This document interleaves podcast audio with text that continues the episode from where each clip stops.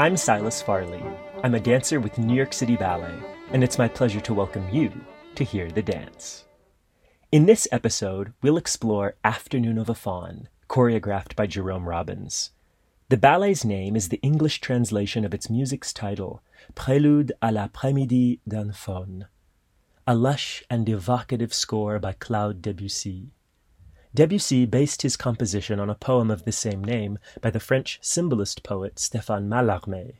The poem is an eclogue that recounts the amorous musings of a mythical pipe playing faun. In 1912, this Debussy score was presented by Diaghilev's Ballets Russes in a now legendary choreographic form by Vaslav Nijinsky.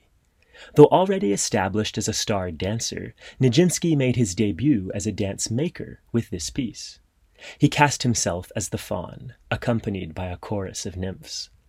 Nijinsky's ballet proved to both captivate and scandalize its first audiences, with its angular movement language, in which the dancers appeared like the strictly profiled figures in an ancient frieze, and with the final sequence, in which the faun made love to the discarded veil of one of the nymphs.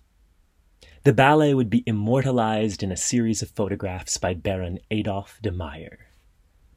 Nijinsky's life and art had long fascinated Jerome Robbins when, in 1953, he came to choreograph his own version of Afternoon of a Faun. In dancer parlance, the Robbins version is simply called Faun, and the dancer's perspective is perhaps the theme of the whole piece. The Robbins Faun takes place in a ballet studio, where the audience is understood to be the mirror. It is here that two young dancers, a boy and a girl, encounter each other and dance an innocently sensual pas de deux. They almost never look into each other's eyes. Their gazes remain fixed in the mirror. At least two moments had inspired Jerry to reimagine Faun in this particular way. One was when he saw the young Edward Villella stretching in a studio at the School of American Ballet, and the other was when he saw Louis Johnson, then an SAB student, as he and a female student practiced the White Swan pas de deux from Swan Lake, all the while looking intently into the mirror and not at each other. Robbins choreographed the ballet for his muse Tanaquil Le Clercq and Francisco Moncion. I recently sat down with Kay Mazzo and Dr. Afshin Mofid, two former city ballet dancers who worked closely with Mr. Robbins on this ballet. Miss Mazzo first danced faun in the early 1960s with Jerry's touring company, Ballets USA. She now serves as SAB's chairman of faculty.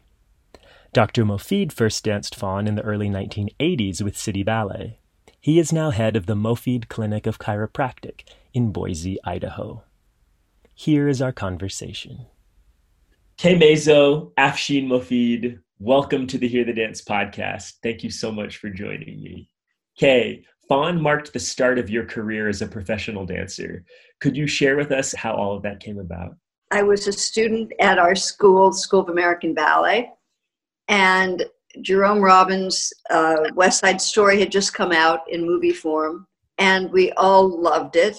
And Mr. Robbins was having an audition, an open audition in New York City. So all of my whole class, we all went to do the audition just to see Jerome Robbins. So we did the audition, and I know he needed, he was looking for somebody to dance Afternoon of a Faun. So um, he certainly didn't choose me because of my jazz background, although I had taken jazz classes from Arthur Mitchell and from my ballet school in Chicago.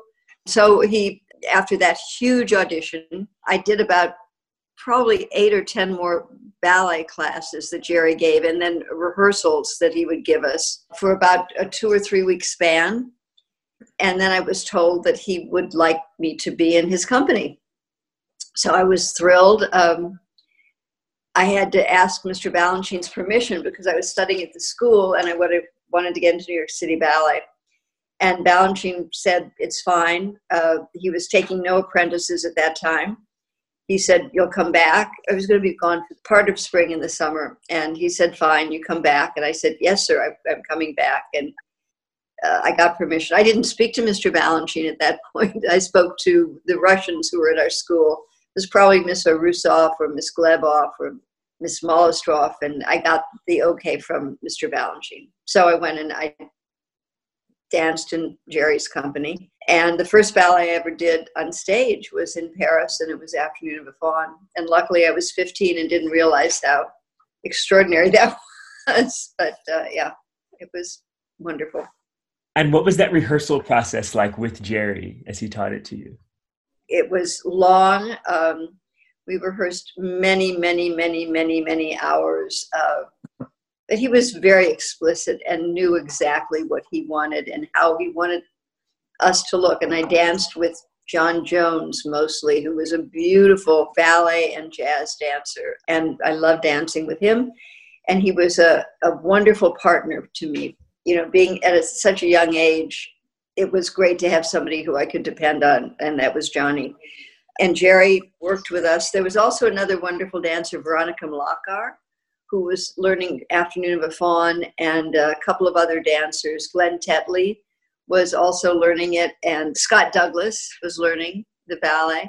But I danced it mostly with Johnny. And Jerry was, as we all know, very explicit as to how he wanted the ballet to look and how he wanted us not to appear as if we were acting, to be very natural. And it was hard also to, to dance looking at a mirror and then he would rehearse us not looking in the mirror.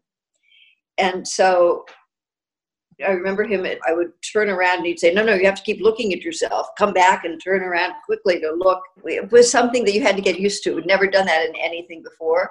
And of course, I had very few ballets that I danced before. So, um, but uh, he was um, a taskmaster, uh, but always really wonderful to me. Couldn't have been a more dear man. When I danced the ballet in Paris, the first performance, he didn't let any of the company dancers stand in the wings because he said, I don't want you to get somehow affected or, or think of, of everybody watching you. So I just had, I had nobody in the wings. They were just empty and I just danced the ballet right there for the audience. So mm. he was pretty wonderful to me. And Kay, you were so young on that tour, and it was also your first time on an airplane. And what was that mm-hmm. experience of being on tour with all of these more experienced dancers at such a young age? Well, I certainly did feel. I mean, my mother came with me. I never would have managed to deal with anything before. As you said, it was my first time on a plane.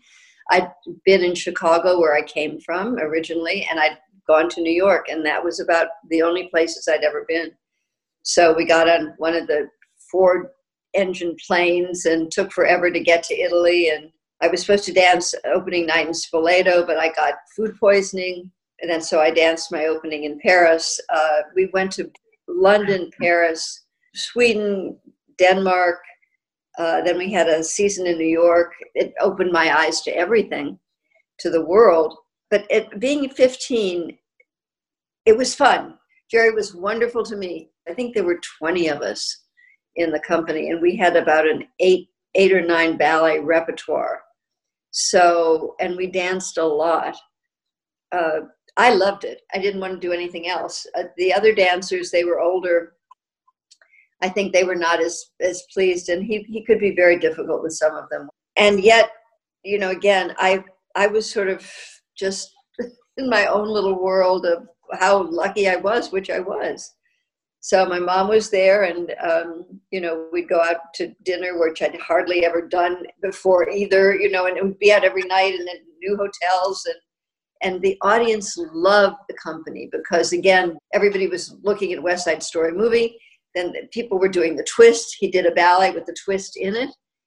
The audience just went. They loved the rep, and we had, and it was a very diverse group of dancers. We had some ballet dancers, Veronika Mlakar, Scott Douglas, Glenn Tetley, Barbara Milberg, Muriel Bentley. Were, they were all the ballet dancers. Uh, then we had Jay Norman, Eddie Verso, Tommy Abbott, Pat Dunn, this beautiful modern jazz dancer. She was just extraordinary. So you had this combination, and it was it, again not only diverse in in their past but also diverse you know hispanic and black and white and it was just everything. And europe just went crazy. They they adored Jerry Robinson. And part of Jerry's inspiration for the ballet when he very first did it in 53 was on the one hand, he'd seen the young Eddie Villella stretching in the studios at SAB, and he'd also seen a young black student at SAB, Louis Johnson, working on the White Swan pas de deux with another young dancer. And the way that they were partnering each other, but they weren't looking at each other, they were looking in the mirror. And I think he had maybe even wanted to use Louis Johnson when he very first choreographed him. So there was at least the idea of casting a black man and a white woman almost from the inception of the piece. And when you came to dance it with John Jones, that actually happened. And what was it like dancing with John Jones, and particularly when you performed it at the White House?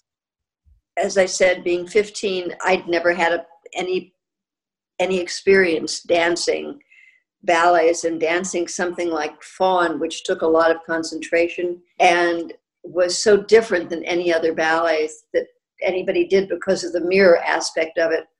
And I, I think I've said before, Johnny was a wonderful partner.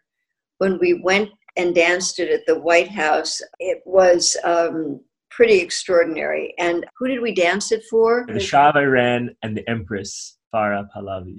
Yes, yes, yes. And we also did Opus Jazz, some parts of Opus Jazz at that performance.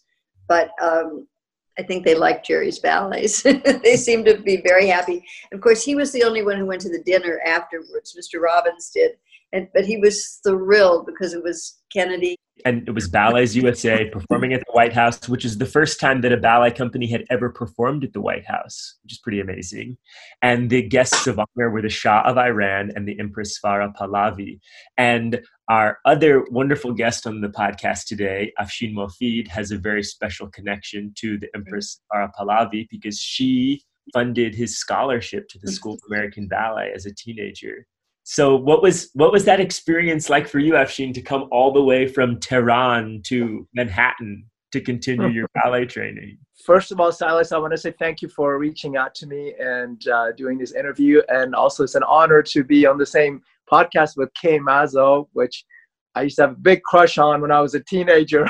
she was she was on her on her way out as far as uh, uh, being a ballerina. She was retiring as I came into the company. So this is wonderful to be on the same program with her. Okay, now as far as that experience, what was it like coming here? Well, you know, even for an American child who was born here, moving to New York City is a huge, huge, huge uh, change. And so I was coming from a completely different country, different culture, and it was very disorienting, I should say, because I hadn't I hadn't even finished high school when I came here. I was in, in the ninth grade, and so I went to high school. I didn't speak any English, barely any English, and then I auditioned for the School of American Ballet, and that was the purpose. That was the reason I had moved to the United States because I started ballet in Iran at the age of nine.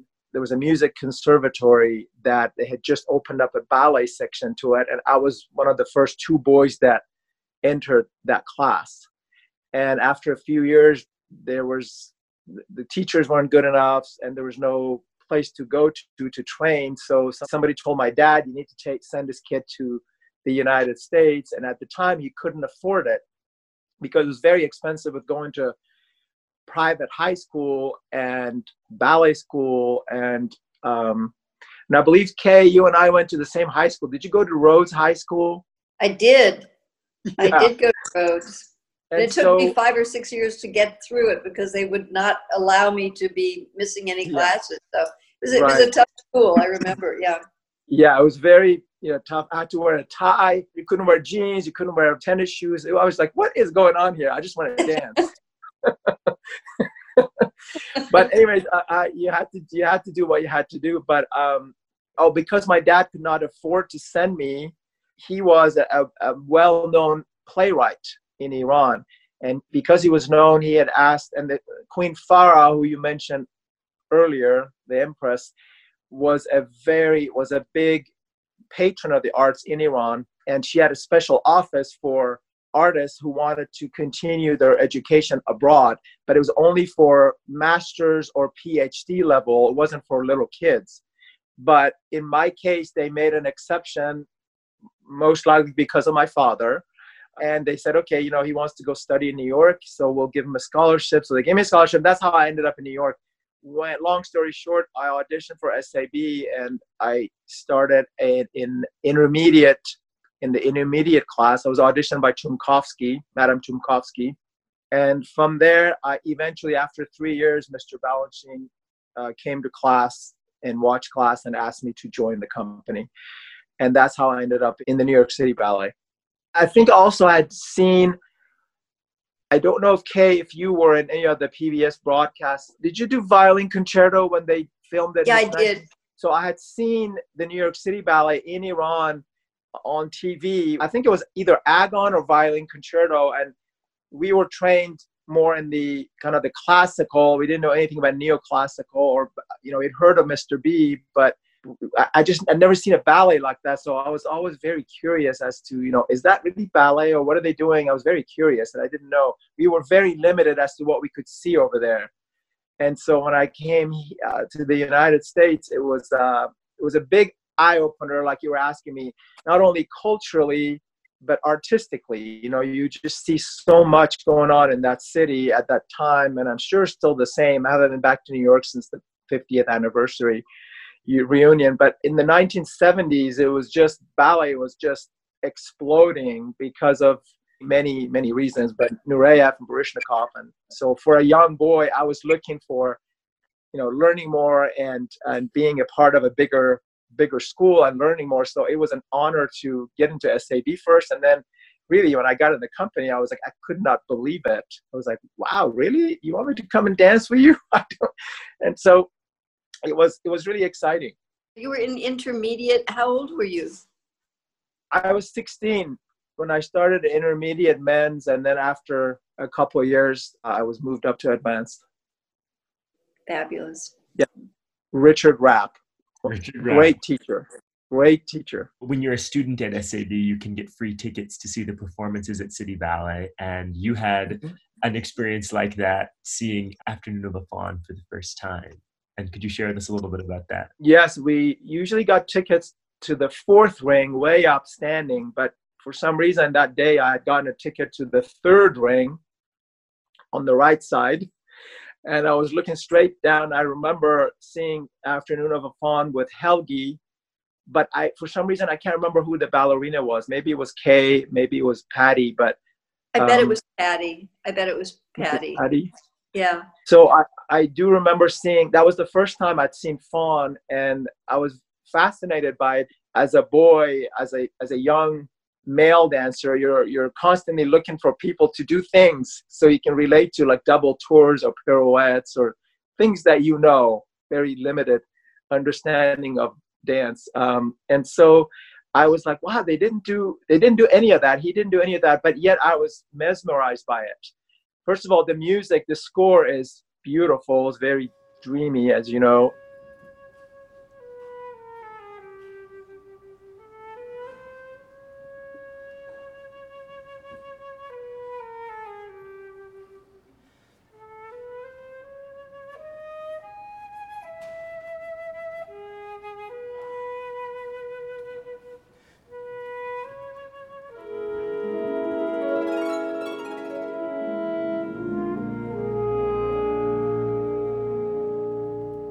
it was just beautiful. So I, I remember seeing it the first time at the State Theater um, when I was about 17, I think. And then you also saw the Nijinsky version not long after that, correct? Yes, and then of course Joffrey. They used to sometimes give us give the School of American Ballet free tickets as well. So I got one of those tickets and went to see the reproduction of Nijinsky's with Nureyev and uh, and I don't know how accurate it was because nobody really knows what it looked like back then. But but it was fascinating. It was uh, just seeing the two versions and seeing Nureyev and seeing a completely different take on that same score, and then realizing that that was done first and this one was done later. You know, putting it all chronologically together, it was it was interesting. But I do remember seeing Rudy, and so I had seen the two versions, and I knew I liked the music, and also I'd seen uh, Jean-Pierre Bonnefoux and Patty McBride on tour. I Jean-Pierre and Patty used to have a small company uh, of dancers, some of them from SAB and some were from the company, and we would go on tour around New York. And I remember I did one of those tours with Jean Pierre and Patty, and Jean Pierre danced it with Patty, and I've seen it over there as well. So this ballet takes place in a studio, and I'd love to go into the studio with the two of you. What was that experience like for you, learning the piece in the studio from Jerome Robbins? Well, like Kay mentioned earlier, I um, she was very young. I was also very young. I was like I think 19 or 20 when I learned it, and um, I just seen my name up on the roster backstage. Uh, back then, they used to handwrite it and put it back there. I don't know how it's done today, but was like you know Faun, Robbins, Mofid. I was like, wow, really? That's awesome. I was very excited, but I was very scared because I didn't know what this is going to be like. But Jerry uh, taught it to me himself, which was kind of unusual back then. I think it was unusual because you know he had a lot of ballet masters that that taught other ballets, but he wanted to specifically teach it to me himself, like he taught uh, Kay, and he was very specific about every little move. So we started with me uh, because that's how the ballet starts with the male dancer. And he, he went over every step, phrase by phrase, broke it down, and very meticulous. You know, don't do too much, don't do too little. I mean, it was just like you're always walking a very fine line. And Jerry, as you know, uh, was not very flexible with his choreography. It wasn't like Mr. Balanchine's where it kind of gave you a little room. Jerry was very meticulous, so you had to do exactly what he told you. And then after the movements, he would add on to the, motivation or the thought behind the movement. So it was one layer, the movement, the superficial layer, and then the, and then he would get behind it and explain to you what your motivation is. And you couldn't come up with your own motivation. It was his motivation for you for the step. And so you did what he told you, and uh, at least this is how I approached it. I just I I didn't feel like I had any room to wiggle there, and that was my first experience. And then after Jerry, we did we worked together for two weeks every day for two hours at the current Juilliard building, but the old SAB, and and then after he was done in two weeks, he taught me everything. Then he called uh, Frank Moncion to come in to teach me whatever he knew. And Frank know, fiddle around with some of the steps. And then he got all frustrated and he would say, well, he's changed all of this. he was all frustrated with Jerry. He was like, he's changed all of this. like, okay. I'm like, just teach me what I need to know. I don't know what he did before with you, but but just teach me what I need to know. But um, I mean, I'm wondering how much change could be in that ballet because there's not a whole lot in it. I mean, there's just a few steps, but he, you know, he did change some stuff. And then after that was done, then Darci Kistler and I, who we both danced it for the first time together, she came in. And then at that point, I think Sally Leland was the one that taught us the, the pas de deux together. And then Jerry came back after that and finished everything and, and uh, cleaned it up. So we, we, we worked a lot on it. It wasn't like they didn't throw me on, say, learn this and go on stage and do it. He took the time and he really worked with us Afshin, how did he describe to you what the sequence and the almost narrative is for the male dancer in the piece? He he just said, you know, you're this is a hot summer day, humid day in a studio, New York City. That was it. That was that was the guidance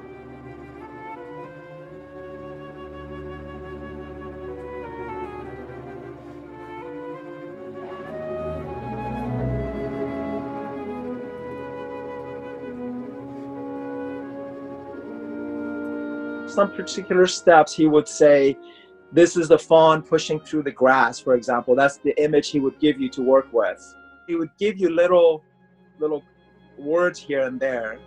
But because it's so intense and you, read, like Kay mentioned earlier, you had to really, really focus. You couldn't, you could not space out and in the middle of it think about something else because he would pick it up, number one, and you would just lose the tension and I don't know how he would know that, but he could see it. And I and I experienced this one performance I told you before. I one of the performances after I'd done it a few times, I was I had something going on in my life. I don't know, it was a girlfriend issue, whatever. I, I spaced out for just a few minutes, and he, he came back on stage. He says, "No, you're you're you're just moving. You were moving out there. You were not doing my ballet. You were you were doing fun. You were doing fun. You were like acting like you're doing faun." And so I don't know how he picked it up, but he picked it up. He had antennas. He could. He was really in tune. But I realized after a while that after a few performances and thinking back now that the whole ballet is is like a long sentence it's a it's one long phrase where you have to maintain it it's like in the opera when somebody sings you have to hold a note in an aria for a long time it's the same thing with this ballet you got to hold this tension all the way through if you let it down if you let it go it just collapses and, and something happens. I don't know what happens, but people pick it up. It's very strange. So you got to hold the tension all the way and keep the focus. You know, I get the same feeling that you do that, that you know, he, you couldn't go very far and you, from the steps, you know, and, and Jerry taught us all of that. But he then did let you go with it in a, in a way, you know, I mean, it, it, not as much as Balanchine. I totally agree with that. But but I think again it was like Balanchine. Once he trusted you, you could you could fiddle with it a little bit. But I think to me, Jerry's when he would work with us on anything, his stance, his body language was so much more grounded than a ballet dancer. In ballet, you always think up and high and lifting. And mm. Jerry was into the ground more and and heavier as in walking away you know that when you walk in faun away from mm-hmm. each other it was it was not you know i'm walking like about it was it was walking True. like a person in a class yeah but it was it was it was heavier the body mm-hmm. language was heavier. And and and some of it was like pushing through what we talk about sometimes in ballet class pushing through water to make the mm-hmm. arms stronger and give more weight to them you know rather than just lift them up. You you pushed you pushed you pushed you know? Right right. And and and he would he would show it he wouldn't talk about it. He would be explaining it wasn't it wasn't verbal. Ballet is what you see right? Mm-hmm. so i think it you know you'd watch him and see what he wanted you to do and and that's how he looked often you know. It was heavy and for the man it was very manly always. Mm, that's very true. He um he he used to say pushing through cold honey. That's how he put it. Like you were saying pushing through water or seaweed and he would use those images but i agree with you he is now that you mentioned he was all he was very earthy and down to the ground dances at a gathering when the curtain goes up and the man walks on stage, it's not a ballet dancer, it's somebody walking like a person mm-hmm. and with weight. You know, mm-hmm. not the ballet dancer, not the mm-hmm. male dancer. You're mm-hmm. people, you're not dancers. I don't want to see mm-hmm. acting, I, and in Faun too. You're yeah. acting, but it was still you're a student or you're in the studio. It's you know that's all you want to think about. You're not making it great a great drama. No, mm-hmm. not at all. And and right. in a way, Balanchine was the same way. You know, do the steps. The steps will be enough to tell you what the drama is about. Right. They both had the same thought process going on. I don't want a lot of acting. I don't want a lot of Sturm und Drang. And Afshin, you had talked to me a little bit about how he had you experiment with different approaches to moments in the choreography and even with the costuming a little bit also. Yeah, he did not want me to experiment with this choreography, but with props, uh, he had me leave my t-shirt, white t-shirt, on the barre for one of the performances just to kind of heighten the the sensation of feel of a practice. Like a you know somebody's practicing after class maybe resting uh, and so i left the t-shirt on the barre and of course the curtain went up with the t-shirt on it and the dancers were like backstage they were all watching. They were horrified because they thought i left my t-shirt. And they thought Jerry's gonna come back and yell at me. and and of course, but but what happened was apparently from the audience, it's so small. It's just it looked like a little dish rag, and they couldn't tell what it was. So it was just something hanging on the barre. So it didn't didn't work the way Jerry wanted it to. So he came back and told me that you know to to go back to the normal version. So he, I, I'd never heard him experiment with that, but that was the first time I think. And Afshin, you had mentioned that there was a moment, particularly when sometimes the man would actually touch the woman's hair and other times wouldn't. Could you share mm-hmm. a little bit about that? Yeah, I when when I was learning it, the way he taught it to me is when she's standing there with a her foot is in tendu back and her back, her head is tilted back and long hair is going down her back, and the man comes and barely touches and just you just run he was telling me not to touch her hair but to feel like there's some sort of electrical currents going through her hair and my hand but later i heard that he told other people to it's okay to go touch the hair and so some people touched this some people didn't and he used different imagery different approach with different people that's what he told me not to touch her hair when i was dancing it was never touching when I saw other dancers dance it in City Ballet, it was never touching. It was so close. But it was like yeah. almost you didn't want to touch it. You know, eh, something that's so perfect, you want to make sure that you just don't mess it up in any way.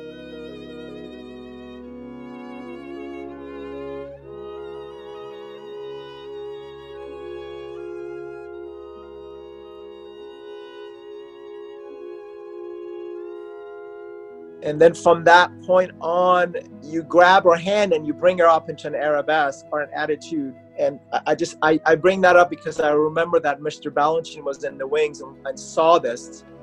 We were doing it with Darci when i was dancing with Darci i went down and grabbed her hand and came up and i'm not sure what if i was thinking about her hair or about her hand and i was nervous about mr b watching so something went was a little shaky. I mean she didn't fall or anything. But then he came after the performance he mr b pulled us apart and he worked on that section with Darci and i on how to grab her hand and then bring her up forward so she doesn't feel wobbly. He was very meticulous. Of course he loved Darci so he wanted her to look good and and it really helped also with uh, with the partnering because i was having a little problem. So it was interesting that he was there and he he wanted to help us with that. It was interesting and there's a beautiful moment in the ballet too that Balanchine choreographed. He, as he was seeing it, he he suggested that Jerry make a little shift in the choreography. When the man has made the circle of his arms and the woman comes through the circle of his arms and picks her up so she's parallel to the ground. And then there's a ping in the music at which point she bends one of her feet and knee and her wrists and it just makes a little mm-hmm. contraction on a moment in the music and that was a suggestion and change that Balanchine had given to Jerry and Jerry took it and he would say that it was like the master's mark in the painting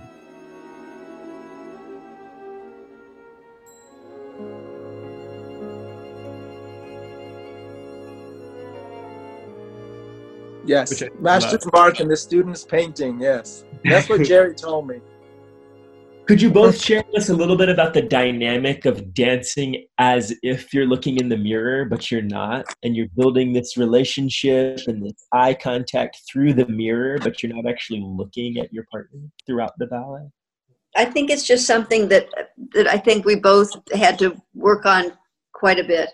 And since we both worked with Jerry, he really zeroed in on it, and you never forgot it the minute you walked into ballet studio in the ballet you know you you knew what you were looking at. And it took it took a lot of of concentration. It was almost like you know um, when you do tai chi you know that you have to move slowly but and you're moving in a different way in a different thought process. It was a little bit like that that you had to totally forget everything. As, as you were saying that you know you couldn't be on that stage and be thinking about something else. Not in that ballet. There was one time when you're, you're both on either side and you come to the center. And you know it was kind of hard to know are you looking at yourself or are you looking at the fellow over there that's doing the step? And i remember asking jerry about it once and he said you can look at either you know you can be watching yourself but then when you turn around maybe you're looking over here a little bit watching him. That that he gave you a little leeway. Because of the set as you know the set is all white and lots of light on you. So when you looked out it was just this darkness out there with one little red light way in the back. Like like kay was saying it's, it took a lot of focus and also took a lot of concentration just to learn to dance with somebody without looking at them because we're always used to looking at our partner. And looking out straight into the dark uh, it was it was interesting it was very challenging in the beginning.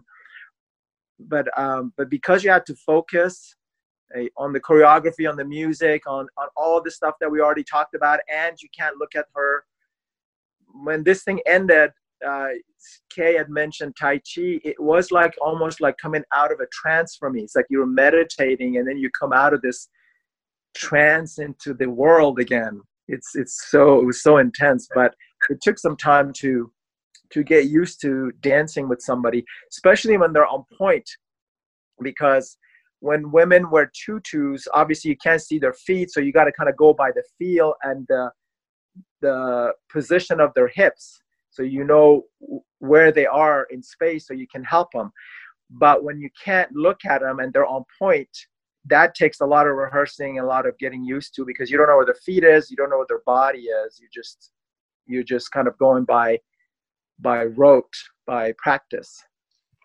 And there and there's some places where where the fellow has to let you swing out. Yeah you know, so you're so you're off your weight so, and he's not, you're right, you're not watching her, you're watching, you're watching front.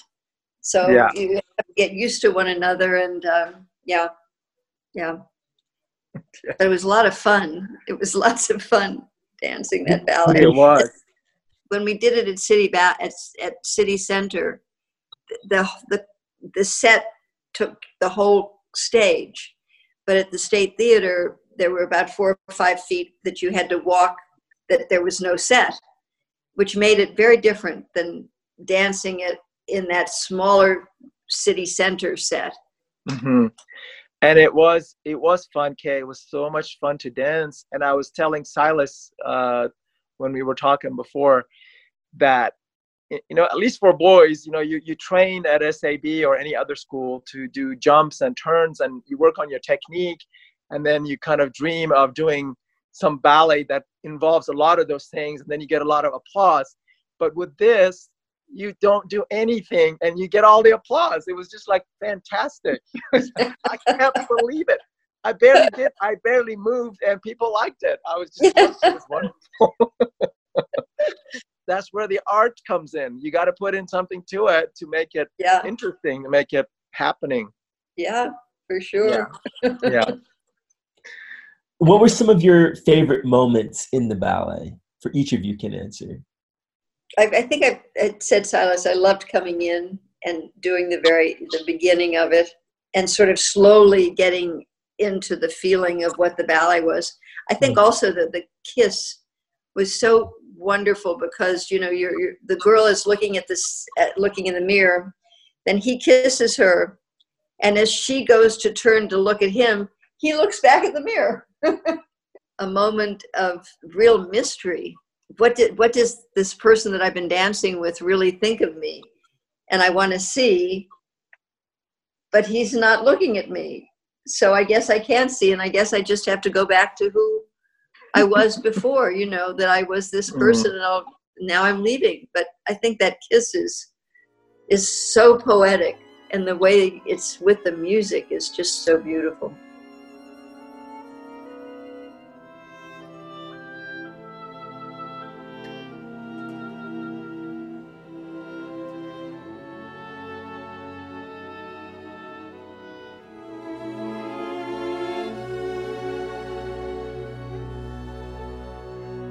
You know, this may sound strange to you, but again, I, I have to say it's because of the way this ballet is structured. It's to me, it was like a one long sentence or a poem or whatever you want to call it. It was one long something that had a beginning and an end that you had to create it. So I always there's two places that I really liked in this, three places actually. The kiss was definitely one of them, but the very beginning when the boys his back is to the audience and he lifts his foot up. That is the first, you know, your first move. You kind of you're starting this whole thing and then the very very end where you slide back and you arch your back and your head is back that is like the period in that sentence i was telling you that you put the period on it but there was some great feeling there was a cool like literally cool feeling like your body would cool off when you when you slid back and you went back like that. And you held it for a moment and you slowly came down and you went back to sleep. And depending on if you felt good about it you you would know how this is going to end. If, if it felt good it was a good performance it was uh, just a great feeling. You're just going to go back. And then you hear this the curtains go kaboom and then come down on you that was an awesome feeling for me. I was very young so some of the things that i remember is kind of like through the eyes of a you know late teenager or early 20s right? Maybe if i was more mature i'd remember other parts of it but other things about it but that's what i remember. And kay how do you feel that you grew in the role or moments that you found in it that meant different things to you as you matured as a dancer? Well you know i think silas it would be when you danced with different people. Mm. when i danced with frank Moncion which was hardly at all but he was one of the originals you know i mean it people in it. Um, it it always would be a different ballet between Frank and um, Jacques and Peter, and uh, you know, such different personalities and um, different ways of partnering, and so it, you know, and and then then getting older and understanding the ballet better. But it's still it to to me it's the simplicity of it that was so important and that you wanted to you wanted to keep that um, purity and naivety there. You know it's not something where like swan lake you know i'm going to get more mature and you and, and, as you were saying it's it's not fouettes it's not double tours it's so just being able to still enter it with all that thought behind okay i'm, I'm a student i'm a person i'm not a ballet dancer. And and it, it was something to work on always no matter how many years you did it. And you knew you mm-hmm. had to get in that mindset before you started that ballet and not you know not act don't act. So it evolved but uh, always interesting always a challenge mm-hmm. you know, challenge. And it, I think as you get older doing that ballet, it's the challenge is not to be, I'm a ballerina and getting on stage now. You know, you had to be still that dancer in the studio. Very different than usually when you go up that ladder of being a, in the corps and then soloist and then principal you know, more is expected of how you look and how you take over the stage. Mm, not in this ballet. This ballet had to be more pure. Yes, very well said. I mean, I don't know. I, I, I was not a principal dancer, but I'm, I imagine like if you if you had to do theme and variation and then agon and this and that, and then suddenly you have to do this. It's difficult. Like you have to, you know, tone it down again and go back to to uh, what Kay said, being a student and just being pure and innocent and just making it look like it's spontaneous and it's actually happening on stage. Yeah, because can you imagine if all of a sudden you decided that you were going to be either a principal dancer coming in or or or something else, a femme fatale. I mean, it could yeah. be it could be a disaster. The ballet could be a disaster.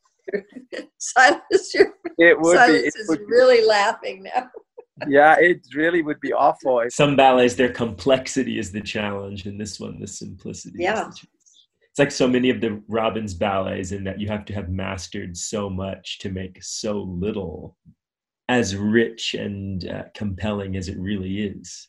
Because he relies mm-hmm. on those subtle gestures in so many of his ballets, and especially in this one.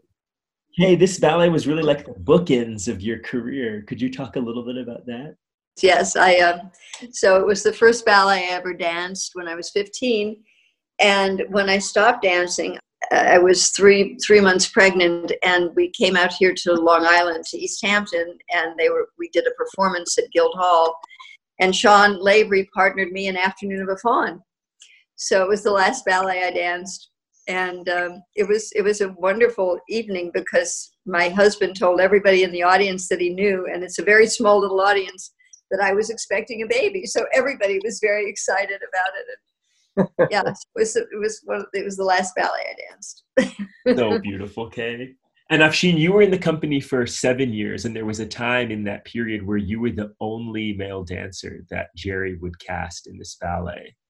And you danced it with several different partners. And could you talk a little bit about the dynamic of working with the different ballerinas and what this role meant to you in that New York City ballet season of your life?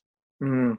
Well, it was, um, I think it was the first big principal role that I was given to dance so it was a very important and dear to me to this day i just i really eh, uh, cherish the times i spent with jerry with all the ballerinas i danced with Darci first and then with suzanne and then with Kyra and then maria Calegari and and yes for for a few I, I guess as long if i can remember correctly as long as i was in the company i was the only one that danced it I remember, well, Jean Pierre Frohlich danced it in Saratoga once with Lisa Jackson, but in New York, I was the one that danced them, and he would change the ballerinas. And I remember joking with sean Lavery. sean was like, "Gosh, what is up with you? You get to dance all these performances. We don't get to dance that ballet."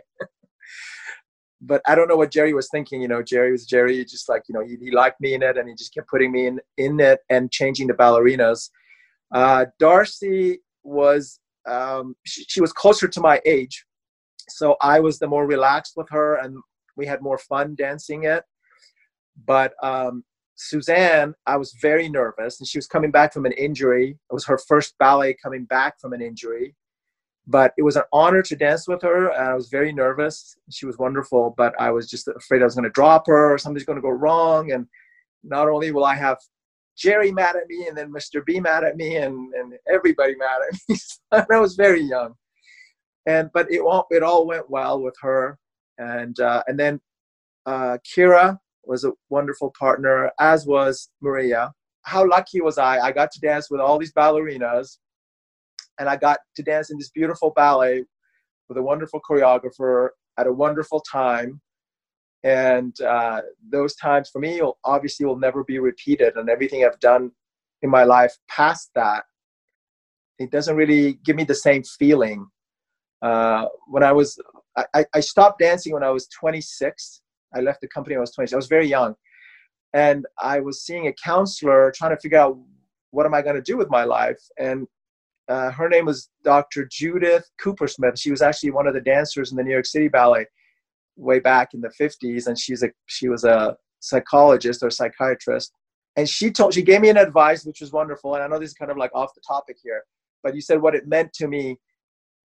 She said when you leave the company or if you want to leave this profession don't ever out there don't ever look for anything else that is going to give you the same feeling the same closeness and oneness because if you do that you're always going to be unhappy and so I've always listened to what she said. I always remembered what she said because there's nothing that can give you that feeling of being on stage and doing something, a ballet like that, and the curtain comes down and you just feel so. I mean, besides what the audience feel, is what you feel inside. And what, I mean, it's just, there's nothing like it. And both of you guys being dancers, you know what I'm talking about. I don't know if the person that might be listening to this later, if they're not dancers, they know what I'm talking about, but it's just the feeling that cannot be described. It's euphoria and better. So that's what it meant. So beautiful. Well, I just want to thank you both for sharing your time and your insights into this very special ballet. Thank you so much. So good, so good speaking to you both. So good, so nice yeah. speaking. Yes, great to see you, Kay. Great to see you, you.